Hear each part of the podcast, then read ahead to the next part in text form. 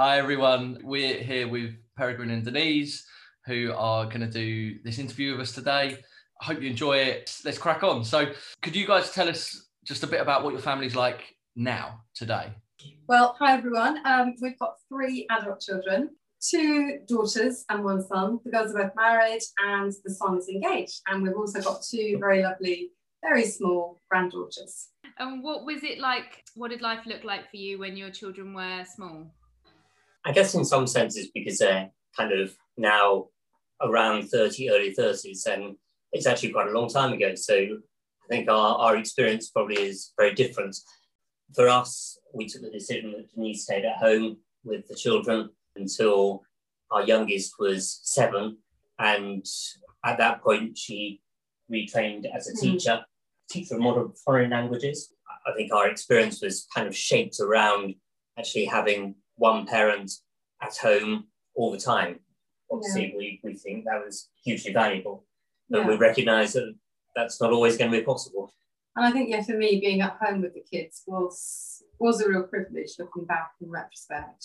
And then I think moving on to becoming a teacher, we changed gear quite a lot from when our youngest was 7. So Miriam, our eldest, there's 5 years between the youngest and the eldest. So Miriam was just starting secondary school at the time. So that was a gear change as well. So things ramped up quite a lot for us and took a bit of adjusting. I guess between us, we managed to team things in different ways, sort of routines and roles changed. And Peregrine took Ruth to school when I was training and studying, which actually ended up being quite beneficial for Ruth, because I think she's still got that quite special bond really from those walks going to school. So, I mean, in one sense, having children very close in age could be quite challenging. It's intense. And intense, demands were total. All the time there were demands. But it was also, although it was exhausting, it was also really fun. And I think looking back, our kids would say that they really appreciated that time to the extent that there's quite a lot that they would say we found really valuable, and now we'll get messages from one of them saying, oh, we're doing this now, or do you remember this? And those things could only happen because I was at home. What elements of what you did over the whole period of your children growing up would you say that you're proud of? I guess they survived. That's a start. I think that's always a win-win, isn't it? By the end of each day, something you're like, we're all alive. Proud of that. Yeah, you've got through that sort of 4:30 to 6 p.m. slot. Especially the arsenic hour at the end of the day. Will it say anything more about how they turned out? I mean, I think, as any of us know who have children, all of our children are really unique. And for us, it was really important to just try and help them to be their unique selves, really. Didn't by any means get it all right at all, but just by observing their various character traits, their personalities, their temperaments from quite a young age, then things would develop quite quickly. So we always tried to value who they were as individuals, and all three of them were really different. And being so close in age, there was that danger of comparison the whole time and sort of competition, which is natural among siblings anyway. But so we tried to just give them the opportunities, essentially, sort of according to their talents. And if they wanted to try something, as long as we could afford it or we had the time or the capacity, then we would. I think we made it a deliberate policy to just encourage them to go for it, to develop a can-do mentality, if you like. We wanted them to dream dreams, to help them to pursue those sorts of things. So I can think of lots of things that were discarded along the way because they dreamt and actually wasn't quite what they wanted to do after all. Yeah. But giving them that opportunity, I think it was a real privilege for us to be able to do that. And I think it really strong value for both of us, but probably for both of us, but it was something that probably had been ingrained in my own childhood. And we spent a lot of time trying to understand what was important to them, their gifts, their skills, and give them opportunity to do that. And I guess ultimately actually to understand their heart, really their innate character, sensitivities and all the rest of it, just so that we could try to strengthen them and help them in who they were developing to be. We ended up sending them to 3 different schools ultimately. Secondary school. I know we're talking mainly about primary areas here, but through observing them over the years, then it was clear actually that number 1, if they're all in the same place, they weren't going to thrive together, and number 2, because they were so different that it was good for us to separate them out for them to have their own identity. And I think they'd each say that, particularly in the secondary school, they were able to thrive because they were in an environment that was, to the extent any school can be, but was attuned to who they were individually, rather than trying to say, okay, well, we're in this locality, so that's a school that everyone goes to and it's a sausage machine. We just didn't feel that the sausage machine was a way to go. And Peregrine's one of three boys and a sister. And in his early days, he's the youngest, and he would always have people sort of comparing him to his elder siblings. So I think from that point of view, I didn't like that at all. It made me more rebellious. So, but we're not talking about. We'll ask you about that after the call. In terms of that, like managing all those different personalities, what was your overall family culture like? Yeah, I mean, I think it probably evolved as we went along. We didn't set out to say this has to be our cultural identity. Maybe in retrospect, you know, we might have done. But I think the key thing was really to keep things quite simple. We had a lot of fun, and a lot of the fun was just simple, creative fun, not expensive fun, really. You know, just doing things, I don't know, around water play or going out for family outings for days together, or creative and imaginative type stuff. We wouldn't pay stacks of money. Most expensive might, as I got a bit older, might be a pizza night in front of the TV or films or something like that as I got older. But essentially, we were just trying to create fun, really, and be simple in the way we did life. And within that, did you create any like family traditions that kind of carried on for, you know, for multiple years or anything like that? I mean, you already said that your kids are starting to repeat some of the things that you did in their own sort of families. Yeah, I think so. You know, one we were quite deliberate about was mealtime, having the supper time, tea time, whatever you want to call it, together, and sort of coming back from the city. I made a point of, as far as possible, not working late and all that sort of stuff, so that we could actually have a mealtime together. I think that paid off and was valuable, not just in sort of primary years, but actually it was particularly good to establish that for when they became teenagers and inevitably were clubs and all sorts of other things. But because there was that sort of family value, then by and large, we still ate around the table together. And then, I mean, other things that evolved, how it quite started, but one of our children was given a book called The Choosing Day, which I've actually dug out. So I was looking for things for our granddaughter. So there it is, it's called The Choosing Day. And it was basically about a little girl whose birthday it was, and she got to choose whatever she wanted to do from the beginning of the day to the end of the day. So they really liked that idea, of course. They're like, let's have a choosing day. So we did that sort of all the way through for their birthdays after that. They had their choosing day. And I think one of the things that has stuck is that they would always like to have croissant for their breakfasts. Bit of French and chocolate milkshake. That's that French vibe coming through. Or... Yeah, absolutely. So, yeah. Because the chocolate milkshake was one called Benko, which is a sort of French children's breakfast milkshake. So it's always a highlight for them to have that. So any special day, but particularly birthdays, and they still do it. We all still do it, and it's our birthdays. We still all have. We don't have the chocolate milkshake actually. We have the coffee now. So yeah, we know that all around the world, because our eldest daughter lives in Taiwan. She struggles a bit to find any croissant out there that are really authentic. Those are the sort of things that stuck, haven't they? Really. Yeah. And then so Peregrine used to take the kids to work with them. Take it in turn to go to work. That was which they loved. Sort of always a bit wild. I remember. One of them, and I won't say which, sort of running along a corridor and jumping on the managing director. He had not on the director himself. He had a puff thing in his office, and so she sort of ran along the corridor and launched herself onto this puff. Chair. Thing as though you said her, we know that your son's out of the equation on that one, so he's in the clear. That is true. He has been known for another embarrassing moment. So I think those days to work was not the stress for Peregrine as they went, but the kids really enjoyed them. So. Yeah, and obviously I have to say my workplace were quite tolerant of kids being around, and actually at various times they've done sort of children's events, sort of bringing children into the office and stuff like that. So I'm not saying that I created that culture in the company, but it is something that they have tolerated, which inevitably isn't always possible. But I think there's real value for children to see where mum or dad do work. You know, it may not be a whole day, but actually just coming and seeing something around what they do and why they're not at home or playing with the diggers in the sandpit. It's kind of understanding, there is other stuff and that's what they do. And they always really enjoyed it. So our eldest was talking about it recently. She said, oh, it just made me feel so special that I was allowed to go to work. I went on the train. It's my own time. And, you know, she would lay her clothes out the night before. It's just a really special time, really. So, and they were able to choose lunch as well, which in younger years was kind of McDonald's. But as the years went by, got a little more sophisticated and a little more expensive as well. And then, you know, we've done things like games nights and did the usual stuff that families like to do, really. Nothing earth-shattering. Christmas, they always like to read the book, which was The Night Before Christmas, when all through the house. Yeah, that comes out every year still now. What do you feel were your biggest challenges in those years when the children were little?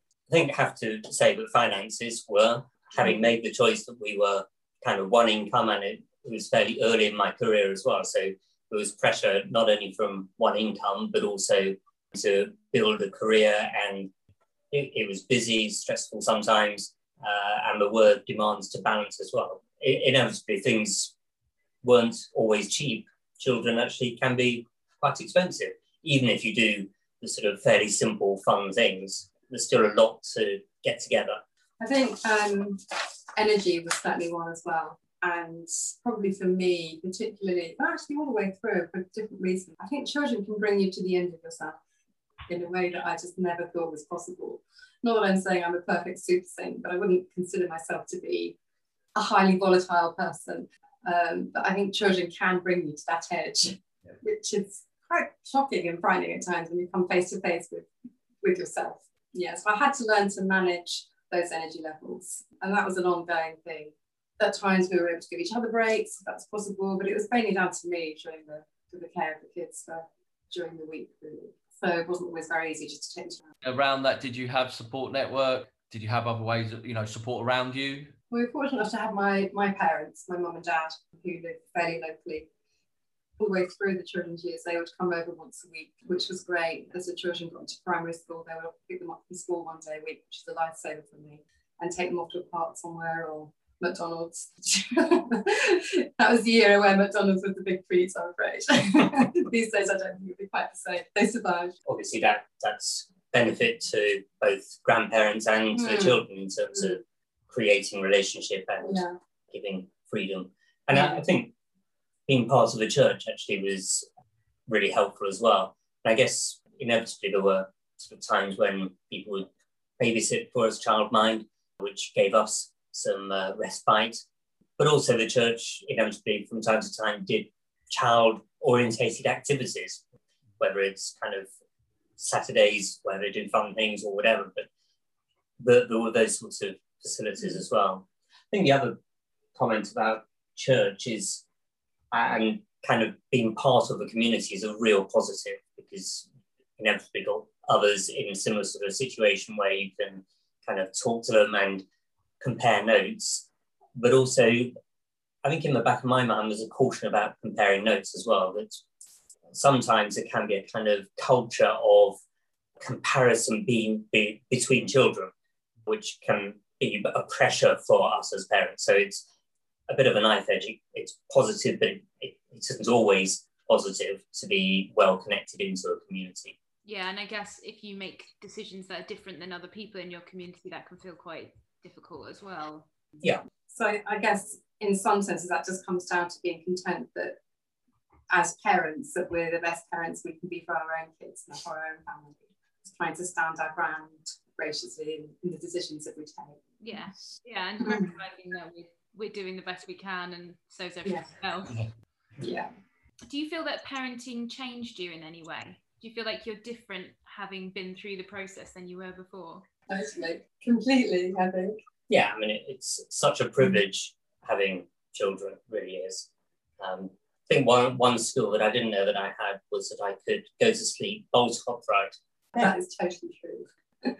I'd send Peregrine in to get the children for tea or something, and they might be watching something on TV, and then nobody would come back. You'd have to find them, and they'd be laughing, carrying on watching, and Peregrine was standing against the wall asleep.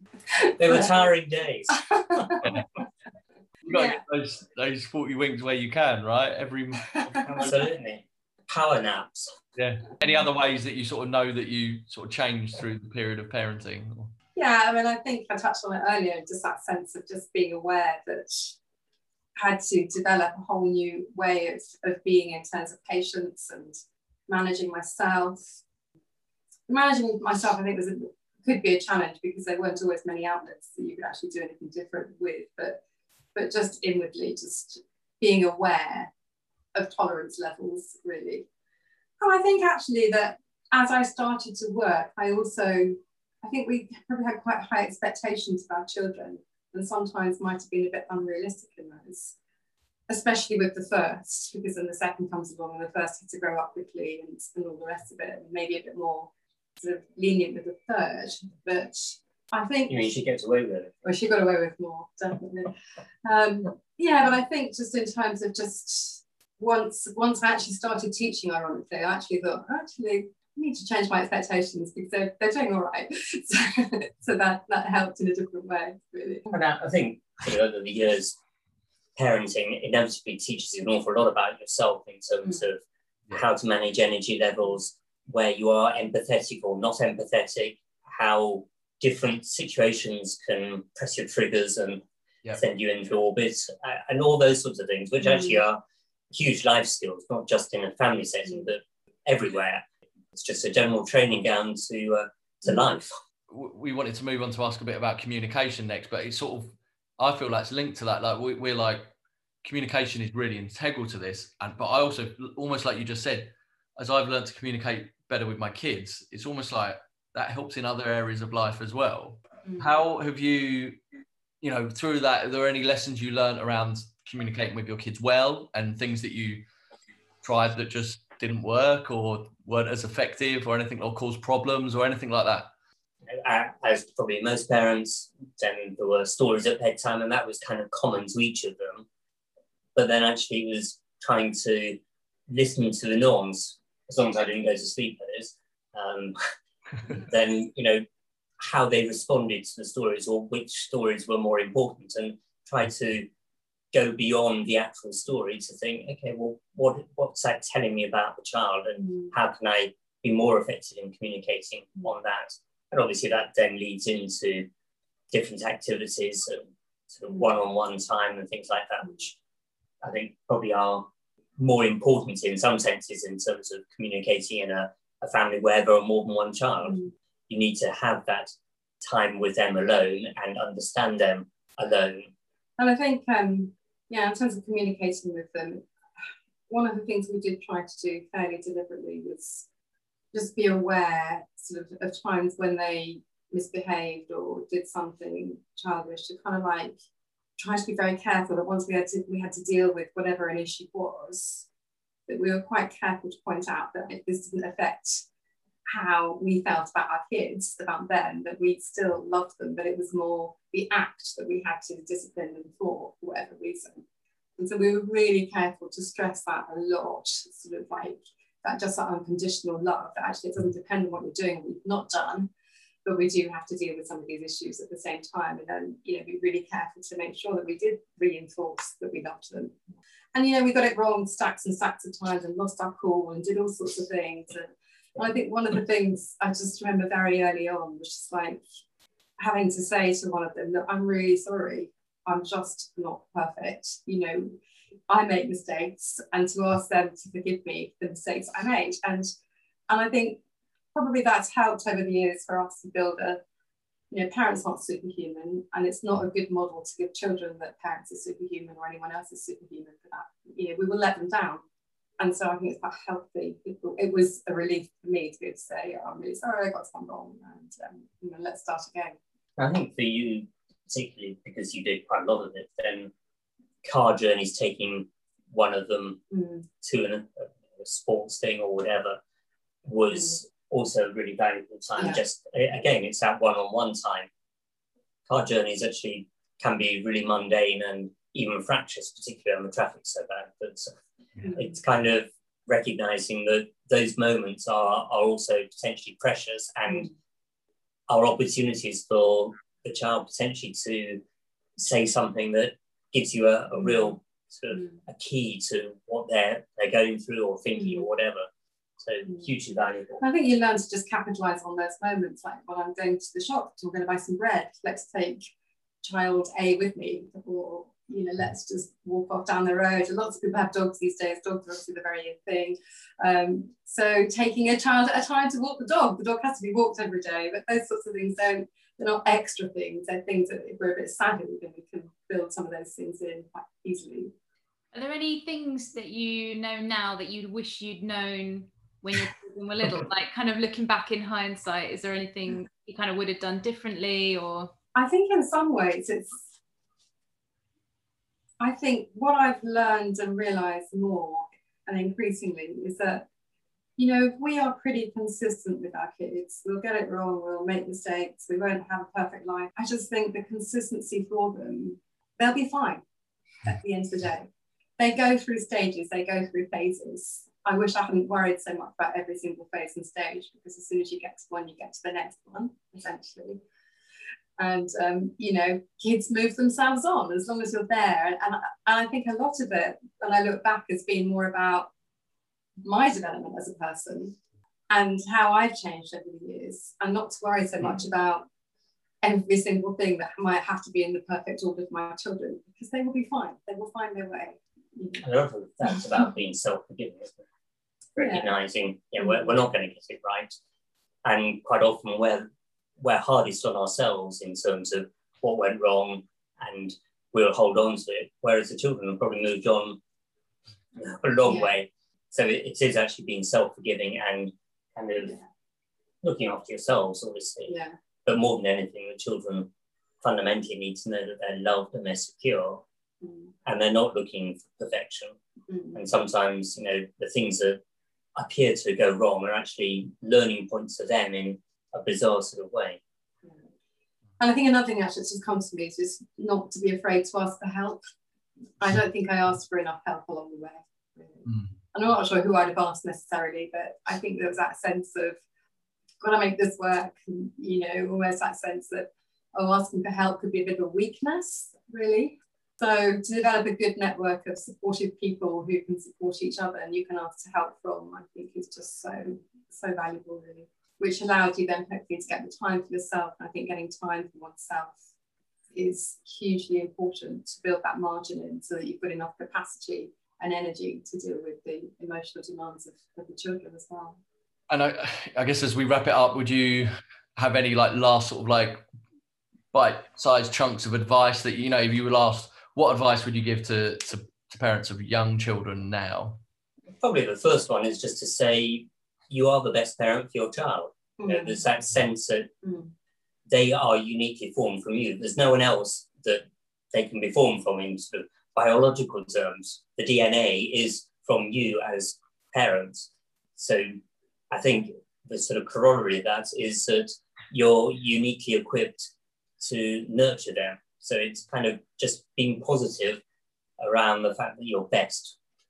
I think that's the same, whether it's biological or adoptive or any other combination of families, that, you know, that I think it's having confidence in who you are as a parent. That, you know, it's down to you, but it's not an overwhelming responsibility. It's something that you're capable of doing. So I think being positive and telling yourself on those bad days, you know what, I can do this. It's only a bad day. We move on. It's fine. And the other thing I would say is just to keep it simple, really. Look to make the memories, because the time goes fast, really fast. And it's been really nice now when the kids come back and they're like, oh, do you remember we did that? Or we were laughing about this, or I'm doing this with our children now. And that's really nice to hear those sorts of things. Great, thanks very much. If you've enjoyed this podcast, please subscribe and feel free to share it with anyone else who might enjoy it.